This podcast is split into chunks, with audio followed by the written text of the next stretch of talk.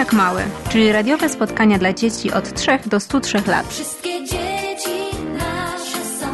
Czytamy bajki i wierszyki łamiące języki, słuchamy piosenek i uczymy się nowych polskich słówek. Dominika opowie o bardzo ważnych sprawach mamy i taty, żeby dzieciaki wiedziały, jak świat jest piękny i wspaniały. Polak Mały to audycja tworzona z myślą o dzieciach ciekawych świata. Słyszymy się w każdy wtorek i czwartek o 5.45 po południu na stronie radio7toronto.com. Wszystkie dzieci nasze są. Zapraszamy. Witamy wszystkie dzieci w kolejnym spotkaniu w audycji pod tytułem Polak Mały. A dzień dobry mówią Dominika. i Agata. I dzisiaj nasze spotkanie moglibyśmy rozpocząć od słów za górami, za lasami. Nie będziemy opowiadać bajek, ale o górach właśnie dziś porozmawiamy. A zaczynamy, a zaczynamy od wiersza Rafała Lasoty Oscypki Smoka Wojciaszka. Na południu Polski, pośród gór schowane, leży urokliwe miasto Zakopane. Latem tam i zimą z każdej strony kraju, by Tatry podziwiać, turyści zjeżdżają. Gdy miasteczko zwiedzisz, pójdziesz na Krupówki. Górską panoramę poznasz z Gubałówki. To pamiętaj jeszcze, że mieszka tu znany smok gazda Wojciaszek, co pasie barany. Wypuszcza swe stada Wojciaszek na hali, siada na kamieniu i fajeczkę pali, a wieczorem mleko owieczek pozbiera i wyrabia z żoną gomułeczki sera. A jaki to serek z mleka jest owieczki? Wojcieszek szykuje górskie oscypeczki. Jakie są najbardziej znane góry w Polsce? Myślę, że sami potraficie wymienić najbardziej znane pasma górskie w Polsce. Należą do nich Tatry, Pieniny, Beskidy, Bieszczady, Karkonosze, Góry Stołowe czy Łysogóry. A czym są górskie hale? Słowo hala oznacza obszar, w którym wypasa się zwierzęta. Są to zazwyczaj górskie łąki, ale również kamieniste zbocza i tereny porośnięte kosodrzewiną, czyli niewysokimi iglastymi drzewami i krzewami. W przypadku Tatr, o których była mowa w wierszu, wypasa się głównie owce. A jakie inne zwierzęta można spotkać w polskich górach? Nasze polskie góry to przede wszystkim królestwo kozic i świstaków. Góry to również miejsce występowania niedźwiedzi, wilków i rysi, a szczęśliwcy mogą wypatrzeć na niebie orły, kruki czy bociany czarne.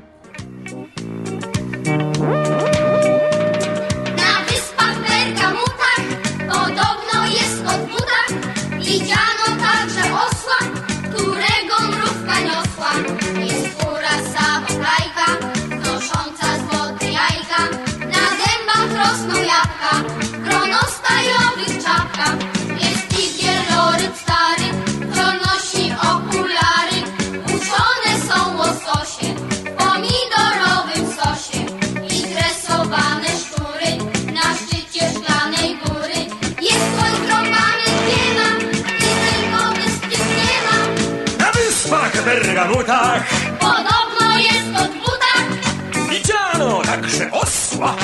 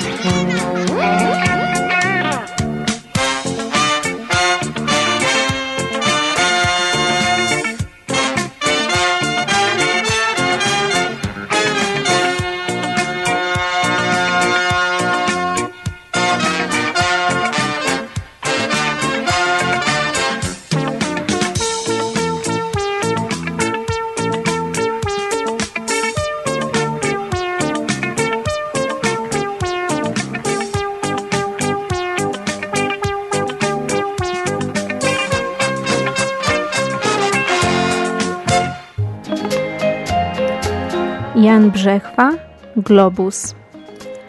W szkole na stole stał globus wielkości arbuza. Aż tu naraz jakiś łobuz nabił mu guza. Z tego wynikła historia całkiem niezwykła.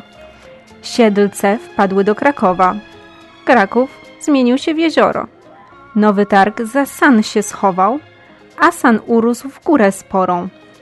Tatry, nagle wywrócone, okazały się w dolinie. Wieprz popłynął w inną stronę i zawadził aż o Gdynię. Tam, gdzie wpierw płynęła Wisła, wyskoczyła wielka góra. Rzeka Bzura całkiem prysła, a powstała góra Bzura.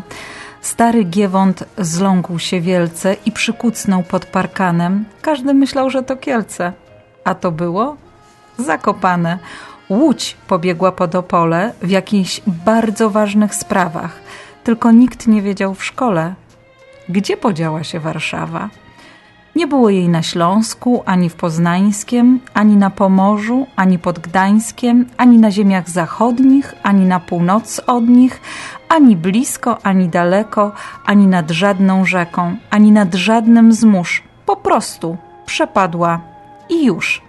Trzeba prędzej oddać globus do naprawy, bo nie może Polska istnieć bez Warszawy.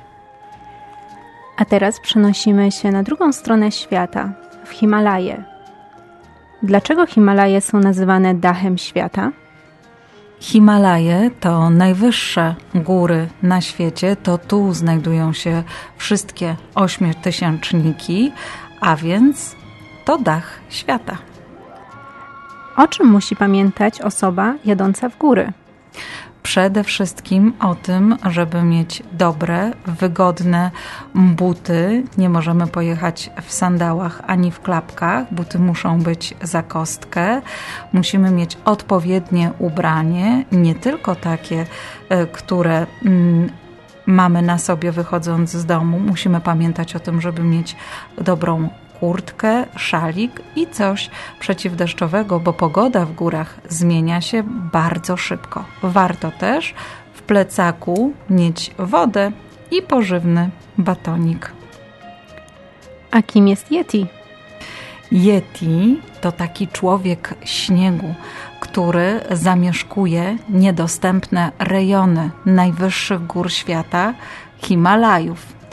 Do Europy pierwsze relacje o istocie łączącej w sobie cechy człowieka i dużej małpy, czyli właśnie Yeti, dotarły już w XV wieku. Co zaskakuje, w Europie przez kilka stuleci nikt na dziwnego stwora uwagi nie zwracał, a wszystko zmieniło się, kiedy pewien Anglik miał zobaczyć kilka olbrzym, olbrzymich istot o nagich stopach. Yeti to istota człekokształtna, o rudym lub białym futrze, miesząca około dwóch metrów i poruszająca się na dwóch nogach.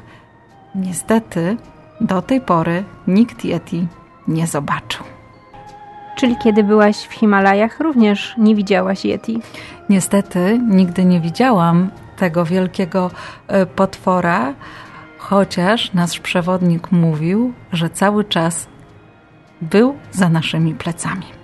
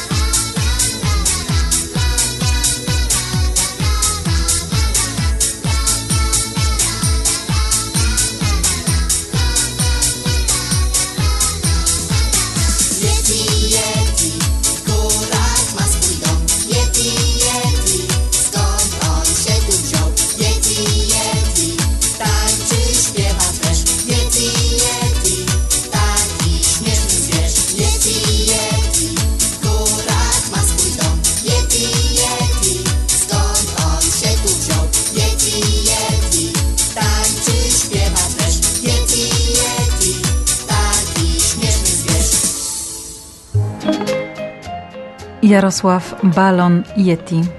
Himalaje wszerz, Himalaje wzdłuż, Yeti przemierzył, nie daje złapać się żadnym wyprawom, gdy oni w lewo, to on w prawo.